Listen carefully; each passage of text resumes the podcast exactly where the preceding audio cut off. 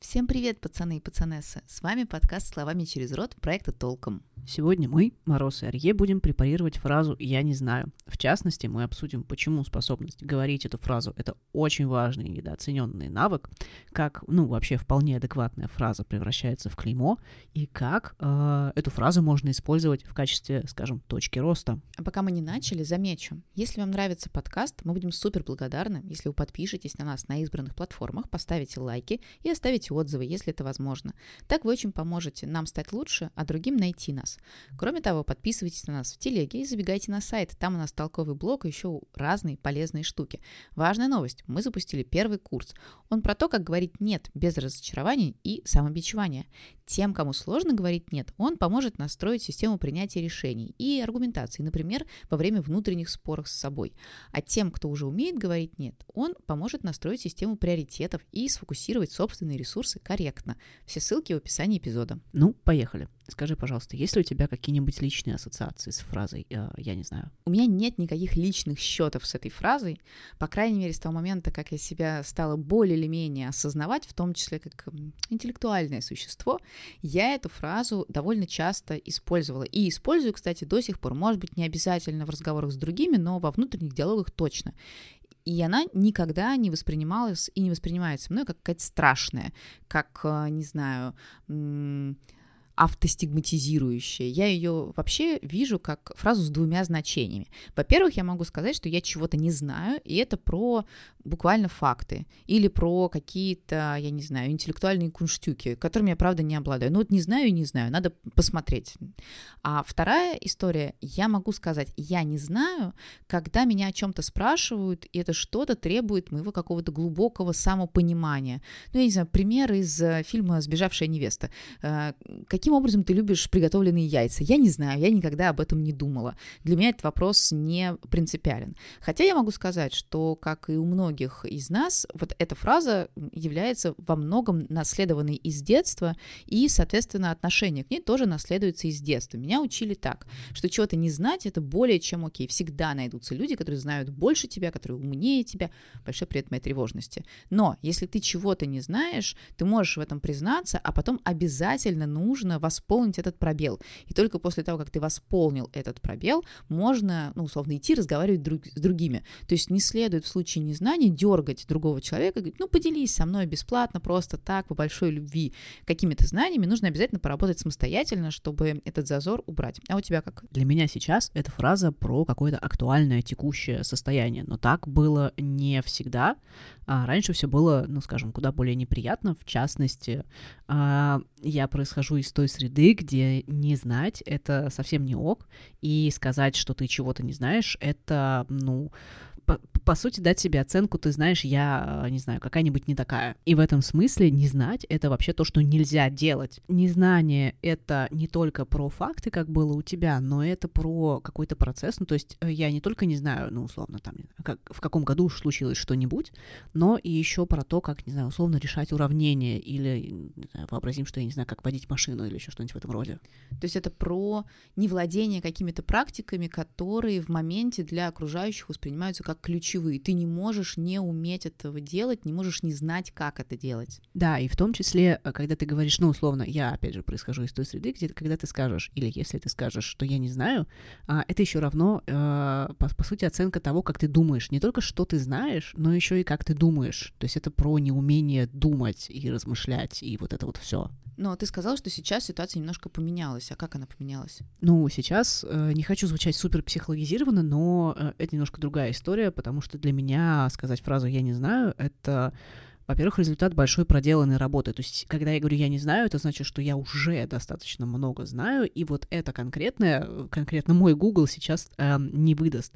И, во-вторых, это история про то, что, ну, если мне понадобится, вот ты меня спрашиваешь, если мне понадобится, не проблема это узнать. Отвечая на твой вопрос, для меня сказать «я не знаю» — это результат проработки собственных интеллектуальных э, и социальных механизмов, и это даже скорее такая гордость на самом деле. Эта гордость, мне кажется, это следствие такой очень важной процедуры, которую ты проделала с собой, это следствие того, что ты совершила буквально процедуру реклейминга. Ну, то есть ты взяла фразу, а, у которой были очевидно негативные коннотации, которая была очевидно негативно окрашена в определенной среде. Э, ты из этой среды в какой-то момент ушла, ну, то есть ты э, стала функционировать в других условиях, которые уже определяла ты, и в этот момент ты придала этой изначально негативно окрашенной фразе какие-то позитивно окрашенные смыслы, и так себя защитила от контрпродуктивности, которую эта фраза изначально несла. А я в этом смысле немножко в других а, как будто условиях нахожусь, не хуже, не лучше, просто в других. Потому что для меня эта фраза изначально не ассоциировалась со, со стыдом. То есть я что-то не знаю, но я не чувствую себя при этом как-то устыженной кем-то, в том числе и самой собой. Ты хочешь сказать, что у тебя не было вообще никакого негативного опыта, связанного с, ну, вот, необходимостью сказать или признаться, что ты чего-то не знаешь? Ну, скажем так, конечно, как у любого человека, у меня были случаи, когда внешней средой, внешними людьми мое незнание э, каким-то образом не валидировалось. То есть, э, когда мне говорили, что фу, ты что-то не знаешь, это очень хорошо стыкуется, например, с образовательными технологиями, которые позволяют ставить оценки. Вот у тебя стоит какая-то оценка, значит, ты что-то не, знаешь, не знаешь, и это тебя характеризует не клево. Но у меня здесь есть смешная история в старших классах, когда я поступала уже абсолютно точно на гуманитарное направление в университете, была занята непосредственно подготовкой в университет, э, я, в общем, подзабивала на целый спектр дисциплин, которые имели отношение к естественно-научному профилю. Это и физика, химия, чуть меньшей степени биология, чуть меньшей степени математика. Не все из них вообще классно преподавались в школе, ну и, в общем, мне казалось, что они совершенно мне не нужны. А, и, естественно, по этим предметам у меня стали выходить тройки, а я вообще училась на 4 и преимущественно на 5, задрала я тут нос. И, в общем, и моя мама, и учителя очень беспокоились, что вот в моем аттестате будут тройки, и мне вот таким беспокойным тоном об этом говорили. А я, честно говоря, вообще не вкуривала. Почему они беспокоятся? Потому что у меня было полное ощущение, что я знаю эти предметы на кол. И то, что мне ставят тройки, это я не знаю, такое счастье, такая удача, что мне просто не портит аттестат в нулину, что я вообще как бы хихикала и думала, ну да, неудобняк, но не более того. Это роскошная совершенно история. Я буквально сейчас слышу, как э, я, я буквально слышу сейчас в тебе этого подростка, который, значит, произносит это молча, значит, ну да, неудобняк, конечно, но вообще-то. А, спасибо тебе за, за эту историю. А, я тебя слушала, кстати, и подумала, что то, о чем беспокоились родители и учителя, это же история про статус какой-то, да, не про то, что ты чего-то не знаешь как результат, ну, там, не знаю, работы учителей или там, не знаю, то, что тебе неинтересно, а за статусность они беспокоились, и в связи с этим я подумала вот какую, какую мысль, что вот эта логика про статусность, да, она же еще, ну, в некоторых средах, скажем так, может выглядеть следующим образом. Если ты вдруг говоришь, что ты чего-то не знаешь, ты, по сути, лепишь на себя лейбл, да, ярлык, статус, что, ну, условно, ты не знаешь, ты тупой, ты глупый, ты какой-то не такой. А, и если ты в этой среде продолжаешь вращаться, вращаться, жить, то ты э, этот ярлык ты присваиваешь, и ты его в какой-то момент воспроизводишь. И я могу сказать, что у меня есть опыт общения, скажем, с э, людьми, которые присвоили такие лейблы. Я совершенно не согласна, что они таковыми являются, да, глупыми или еще какими-то, но люди присвоили эти лейблы, э, и я, например, могла слышать фразу «ну, я же такая», да, или «такой, что ты от меня ждешь». Ну, мне кажется, это вот одно из, к сожалению, нехороших последствий вот такого ориентирования на статусы. Я хочу немножко защитить людей, но ты сейчас говоришь, что вот люди присваивают, и люди дальше это воспроизводят, но люди это делают не сами по себе, потому что существуют в определенных инфраструктурах. Я не случайно вбросила а, идею про то, что образовательная инфраструктура очень сильно на самом деле влияет на то, каким образом люди формируют эту смычку. Э, ты чего-то не знаешь, у тебя вот такая оценка, ты, следовательно, такой. Ну, то есть мы с вами, когда проходим обучение, мы ведь постоянно находимся в системе таких косвенных обвинений и оцениваний, и обесцениваний. Ты с чем-то справился, ты молодец, вот тебе медаль на грудь, ты с чем-то не справился, значит, ты не молодец, и вот тебе, соответственно, плохая оценка. И люди же себя потом с этими оценками ассоциируют. То есть ты получаешь двойку по математике, может быть, ты гениальный, там, не знаю, музыкант, может, ты гениальный гуманитарий, может, ты вообще гениальный, там, не знаю, ремесленник какой-то. И вот эта оценка по теоретической математике за знание логарифмов вообще, ну, она тебя не характеризует. Но люди растут, просто представь себе, десятилетиями в образовательной системе, в которой это просто впитывается как абсолютная норма. Поэтому я, например, считаю, что те образовательные системы, где до определенного и очень часто взрослого возраста возраста детям не ставят оценки, а, или где оценки не привязаны, что там 3 это плохо, посредственно, а скорее э, ну, формулируются более мягким образом, они, соответственно, и минимизируют вот эту связку, которая на самом деле людей закапывает в очень большой степени и которая влияет в том числе на то, как люди про себя думают и себе придают какие-то значения. Я, кстати, вспомнила, что я училась в первом классе в другой школе, не той школе, в которой я там училась остальные годы, и в первом классе а, нам не ставили оценки вообще. У нас были цветные печати, а, и если мы идеально выполняли задание, у меня была красная печатка с сердечком и у всех остальных. А если не очень хорошо, то зеленая с лягушечкой, а других печаток не было вообще. И мне кажется, у мамы моей где-то лежит тетрадка с первого класса с этими трогательными печатками.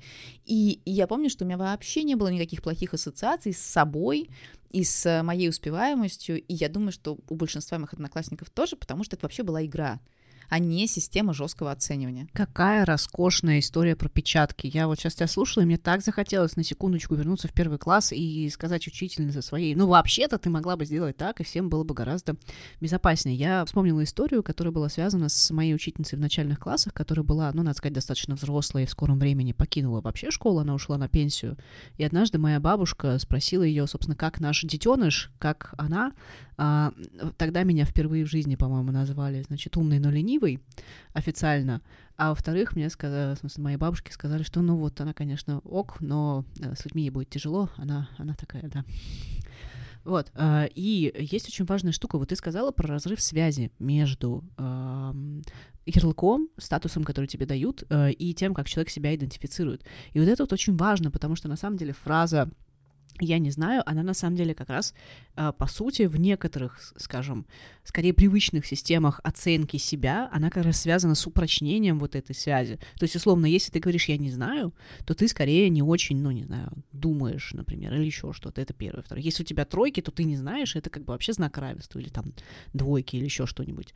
А, и я сейчас, кстати, слушаю себя, и знаешь еще, что я заметила? Что фраза «я не знаю», она также а, является маркером а, как, такой аналог многоточия, когда ты приводишь как какие-то примеры, что-нибудь там, вода, ветер, огонь, ну не знаю, что-нибудь еще, а, это очень прикольно, потому что и здесь я не знаю, как э, э, работает как такой э, продолжение следует или что-нибудь в этом роде.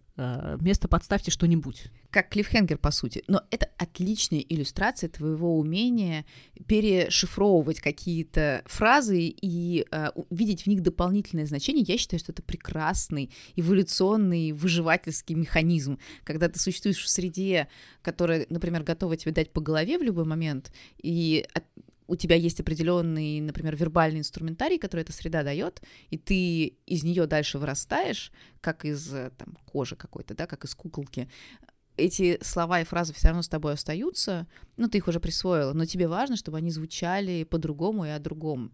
И я думаю, что люди, которые так умеют, они на самом деле очень здорово умеют не приспосабливаться к условиям, а приспосабливать ту среду, которая есть, к тому, что они знают, что они чувствуют. Ой, как приятно, ой, как приятно. А, короче, э, мораль всех моих историй, что когда ты говоришь «я не знаю», а, общество может от тебя ожидать что ты признаешься, что ты какой-то не такой, такая какая-то не такая.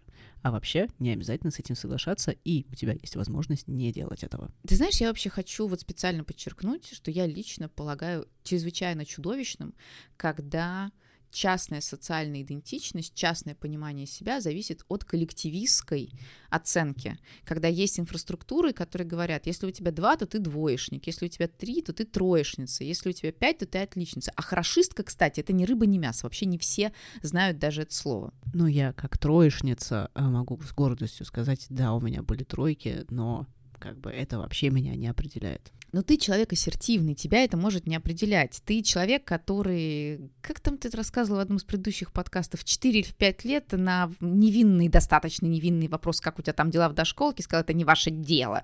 Бо-бо-бо. Не все люди, особенно маленькие, э, маленького возраста, умеют это делать. А для многих людей даже во взрослом возрасте вот эти внешние оценки и внешние атрибуции оказываются очень важны. Люди просто, например, не всегда обладают ресурсами для того, чтобы самостоятельно определять себя, и вот эта наведенная, да, внешне навязанная идентичность, она воспроизводится. И даже люди не всегда понимают, что здесь вот и, и не знаю, содержится корень разного самого зла. Э, и я просто вспомнила, пока мы все это обсуждали, э, такую историю, которая, мне кажется, очень хорошо эм, дополняет вот это сопереживание людям, которые э, такое испытывают. Когда я училась в университете, у нас была очень-очень-очень значимая преподавательница, а, у которой был такой прикол. А, третий это курс был. Она заходила в аудиторию, и в процессе чтения лекции говорила, а, кстати, а вот вы не держали в руках вот такую-то книжку? Книжки это были обычно не самого такого очевидного порядка, ну, то есть как внезапно на третьем курсе вообще обсуждая какие-то другие империи, нас, нас спрашивали, а Павич-то вы читали? И нас было 40 человек примерно на курсе, и все Павича не читали. Э, при этом к третьему курсу мы себя мнили великими гуманитариями, поэтому это, конечно, был такой удар под дых. А дальше нужно было видеть реакции людей. Их было две в целом, ну, то есть с оттенками, опять же, да. Была одна часть людей, которые просто сгорали от стыда, потому что, ну, как можно, я уже на третьем курсе, у меня экватор обучения, я, как я могу этого не знать? А, и вот в них говорил этот, эта устыженность, да, ужасающая, что вот мне сейчас сказали, что если я не читала эту книгу, то, заметим, кстати, преподавательница этого не говорила. Она просто говорила, если вы не держали, полистайте. Ну, звучало это, конечно, ну так. Но тем не менее. Была вторая группа людей, которым принадлежала я, которые на это смотрели, ну, вот примерно как тот самый подросток. Ну, типа, сорян, я не читала. Ну, надо поддержать. Я поддержу. У нас еще ходила такая шутка, что поддержать-то я поддержу, но кто гарантирует, что я это открою? А, и в целом я понимаю, что вторая категория людей, они были на самом деле гораздо более привилегированном а, состоянии и положении, потому что они чувствовали себя гораздо более защищенными. То есть то, что, ну, как бы значимый взрослый, большой профессионал в своей области нам говорил, говорила, что, ну, так, косвенно, так, ну, вообще не ок. Ну, мы такие, ну, ну окей, ну не ок, ну когда-нибудь будет ок, может быть, а может быть и нет, ну чё. А, и я вот сейчас очень сочувствую первой группе, потому что я понимаю, что им было совсем не ок, пока мы, значит, внутренне веселились и думали, что что, жизнь большая, мы еще все этого Павича откроем, закроем, и еще 10 раз откроем и закроем. Пока я тебя слушала, я испытала волны ностальгии, я с тобой солидаризируюсь, а, и я, кстати, как раз относилась к той группе, которая сгорала от стыда в моменте, и меня, знаешь, еще поражала вот эта история, что, ну, конечно, а, от нас даже не ждут, что мы хоть что-то прочитаем, даже поддержать мы не можем, даже на это нас не хватает. Я помню, я готова была тогда проводиться просто сквозь землю и все этажи э, вниз, и, в общем, да. Но это, кстати же, вчитанная история.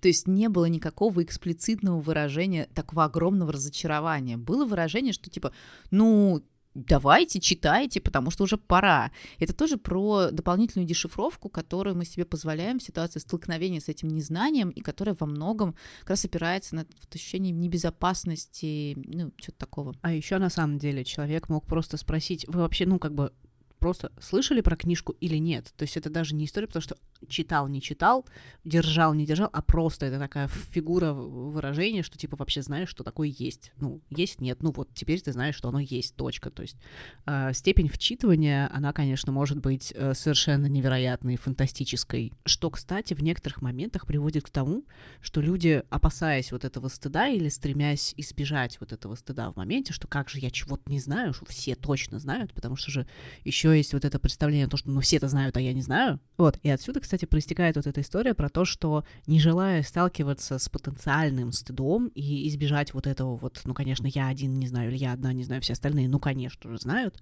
проще сделать вид, что ты знаешь, чем признаться, что ты чего-то не знаешь. Да, любопытно, что это, кстати, все делают, вне зависимости от того, насколько безопасно, небезопасно ты себя чувствуешь. Всегда есть какие-нибудь дурацкие разговоры, где там речь заходит, там, а смотрела ли ты какой-нибудь фильм, а читала ли ты какую-нибудь книжку, а слушала ли ты какой-нибудь подкаст, и когда тебе задают этот вопрос, э, на самом деле это же про то, насколько ты попадаешь в жизненный мир другого человека, насколько вы совпадаете. И я неоднократно себя ловила на том, что если человек для меня важен, первая моя реакция сказать, ну, конечно, ну, конечно, чтобы ты не подумал или не подумала, что я, значит, такое безграмотное, дальше не печатно. Иногда я себя отлавливаю в этот момент, и иногда я все-таки говорю, слушай, ну нет.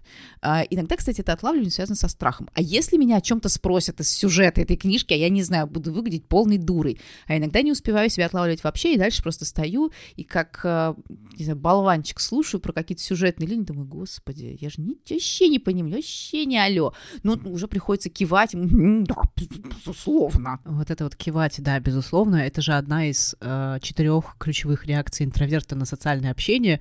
Конечно же, кивать. Да, да, да, это раз, два, угу, точно, да. Ну, короче, вот, у тебя типичная интровертная реакция, но я не об этом хотела сказать, а о том, что вот ты произнесла очень классную фразу, что когда человек тебя спрашивает, там, не знаю, смотрела, читала, э, человек, по сути, прощупывает, насколько, ну, твой культурный фон соотносится с его или ее культурным фоном.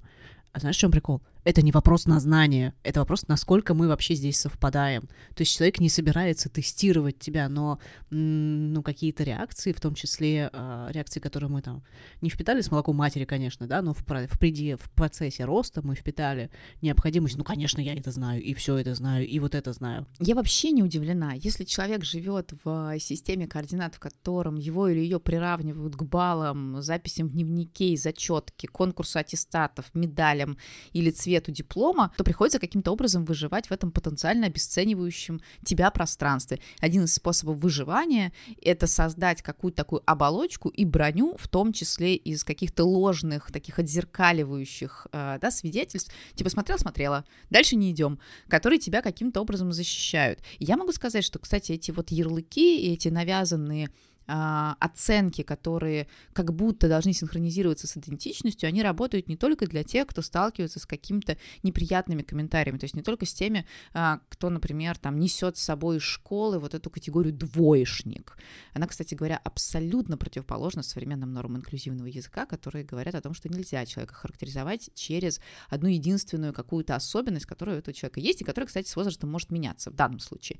А, Все это работает и для условных отличников, потому что я Э, несмотря на то, что я очень давно закончила университет и довольно давно себя уже не ассоциирую со своей студенческой какой-то скамьей, довольно часто сталкиваюсь с тем, что там, когда речь заходит о образовании, и меня спрашивают, ну, а что, как ты училась, что? Я говорю, а я очень спокойно потом говорю, ну, у меня красный диплом без единой четверки. Я это говорю не для того, чтобы похвастаться, на самом деле это мое свидетельство того, что после школы я смогла найти ту образовательную систему, в которой я себя чувствовала прям очень клево, и либо я действительно совершенно спокойно училась училась и получала свои высокие оценки, либо в какой-то момент, как у всех студентов, на меня работала зачетка. Ну, это абсолютно нормально. Но, когда я это говорю, на меня все время смотрят, как на такое редкое животное. Что это такое? Как тебе это получилось? Ну, и, и дальше, ну, это типа ненормально. А, и ты себя в этот момент чувствуешь каким-то а, абсолютно просто фриком, хотя ты же ничего не сделал. Более того, в, вот в этой логике тотальной культуры оценивания ты, наоборот, должен быть молодцом, потому что у тебя все получилось, но ты опять не тот. Это знаешь, как э, актеры, у которых выходит какой-нибудь супер огромный глобальный блокбастер, и все начинают запоминать их только по одной роли в этом блокбастере, и потом у тебя уходит очень много сил, времени и лет для того, чтобы показать, ну, вообще-то я просто классный актер или актриса, я могу играть в разных ролях, в разных амплуа, и не надо думать, что я там только вот этот персонаж. Да, что я могу только говорить I'll be back back. Ну, типа того, да. И оказывается, что даже вот те самые отличники, да, они тоже вынуждены выходить вот из этого пространства лейблов и ожиданий, и вообще быть отличником иногда это тоже не норм. А, вот это, кстати, еще пример того, как а, насколько текуче и динамично э, в моменте представления о том, а как же ок, а как не ок. Ну, это вообще про то, что ок, не ок, нормально, ненормально. Это в целом, конечно же, снова про диверсификацию оценок. И косвенно, мне кажется, это очень важно, если мы как раз говорим о таком уже культурном флере, что вообще язык, он э, постоянно тебя подталкивает к какому-то оцениванию. Очень сложно произнести какую-то фразу, отнестись к какому-то человеку, описать даже человека через какие-то идентичности без этого оценивания. Для того, чтобы это делать, требуется колоссальная работа рефлексии, колоссальное отслеживание своего письма и своей речи, такая деавтоматизация, что, в общем, мы сейчас не очень привыкли уже делать в силу того, что мы, ну, например, постоянно находимся в общении, благодаря в том числе там интернету, да, и это очень быстрое общение, и хватать себя за язык и говорить, так, стоп, э, что сейчас вообще происходит, и что я на самом деле написал или сказал, это не очень такая привычная штука. Да-да-да, что я вообще сейчас несу? А, про письмо, речи, вот это все прекрасное культурное. А, Пока ты говорила, я также вспомнила историю про Умберто Эко. Это философ, это семиотик, э, литератор, совершенно классик современности, который, э, по-моему, в шестнадцатом году э, умер. У него была такая роскошная история, описанная, как ни странно, в книге Черный лебедь Насима Талеба. Ну, там просто он ее супер подробно описывает, там можно ее почитать. В общем, вот в чем идея. У Эко была огромная гигантская библиотека, просто, просто невообразимая. Можете вот прямо сейчас где-нибудь в каком-нибудь поисковике забить, прям введите библиотека Умберто Эко, и вы поймете, о чем я говорю. У меня, когда это увидела в первый раз, реально пошли мурашки. Настолько это, ну, невероятное совершенно зрелище. И есть такая байка, что к нему как-то приходит э, какой-то коллега, товарищ, смотрит на эту библиотеку и такой, вау, неужели ты все это прочитал? Спрашивает коллега. На что Умберто Эко говорит, нет, я не все это прочитал, э, это моя антибиблиотека. Для него антибиблиотека это было как бы то, а, что он еще не знает. То есть, по сути, через незнание чего бы то ни было, то есть, конечно, он очень много прочитал, это невероятно гениальный человек, но то, чего он не прочитал, для него настолько же значимо, если не больше значимо, чем то, что он уже знает, и это как такие маячки, куда я мог бы пойти, что я мог бы прочитать, что я мог бы еще узнать, и где, например, какие-то мои слабые места, или чему я хотел бы, может быть, а, научиться в будущем или прямо сейчас переключиться. Вот, и мне кажется, что э, фраза «я не знаю», да, и способность произнести эту фразу, это как, по сути, культивировать в себе вот эту библи... антибиблиотеку Умберто Эко. Это не про то, что ты как бы глуп или глупа или необразована, а про то, что вот это моя антибиблиотека. Вот сейчас ты мне показал, что вот это моя антибиблиотека. Спасибо тебе большое. А еще это очень классная история про то, как сломать привычный код культуры. Если привычный код культуры заключается, например, в том, чтобы, не знаю, культивировать успешный успех знаний и быть молодцом, то ситуация, при которой ты себя демонстрируешь через незнание, через вот это прекрасное античное «я знаю, что я ничего не знаю», а, это изменение условий среды, а, подконтрольной тебе. И мне вот эта история с антибиблиотекой Умберто как ужасно нравится, потому что меня, например, просто по-человечески раздражает ситуация, когда в каких-нибудь публичных онлайн-мероприятиях интеллектуалы должны выходить в эфир на фоне огромных библиотек, и подразумевается, что это тексты, которые люди прочитали, а еще желательно, чтобы это были тексты, которые люди сами написали. Это тоже важно. Ситуация, когда мы показываем себя через вот такое незнание, через непрочитанное, это такая очень классная интеллектуальная скромность, и фраза «я не знаю», она тоже про интеллектуальную скромность. А еще, кстати, в дополнение к антибиблиотеке я вспомнила, что одной из прекрасных как раз а, практиков а, инклюзии — Верны Майерс, э, есть видео, где она тоже сидит на фоне библиотеки, но все книги повернуты корешками от зрителя. И у нее за спиной просто белое вот это поле страниц, ну, побеленных или каких-то еще. Э, и я думаю, что это очень классная метафора того, что на самом деле, конечно, мы — это системы опыта и знания, но когда мы демонстрируем себя другим, нам совершенно не обязательно себя демонстрировать через ярлыки и через те корешки э, книг или через какие-то, через какой-то там неймдропинг, маркетинг, э, через э, какую-то заведомо показную демонстрацию того, что мы знаем. И мне это ужасно импонирует, потому что это заставляет, на самом деле, присмотреться к человеку и прислушаться к тому, что человек говорит, а не реагировать как на какую-то блесну, да, на штучки яркие, которые человек очень легко может бросить, как пыль в глаза. Спасибо тебе большое за эти слова. А, это важно, и важно повторять а, себе это, и важно напоминать себе об этом как можно чаще. Оказывается, что фраза «я не знаю» — это вообще неплохо, это совсем неплохо, а это про то, что ну, ты сейчас делишься актуальным статусом. Вот это я сейчас не знаю. Все, больше ничего, за этим нет ничего страшного. А, и, кроме того, так ты намечаешь потенциально свою а, антибиблиотеку, да, а, карту возможного будущего, куда бы ты, может быть, могла бы или мог бы двигаться дальше. Ну и всего этого мы делаем вывод, что наша жизнь будет гораздо проще и лучше, если Раз. Представление о том, что мы чего-то не знаем, превратится в возможность развития, а не клеймо. И два. Мы будем говорить, в том числе о своем незнании, словами через рот. А с вами были Мороз и Арье. Услышимся. Пока-пока.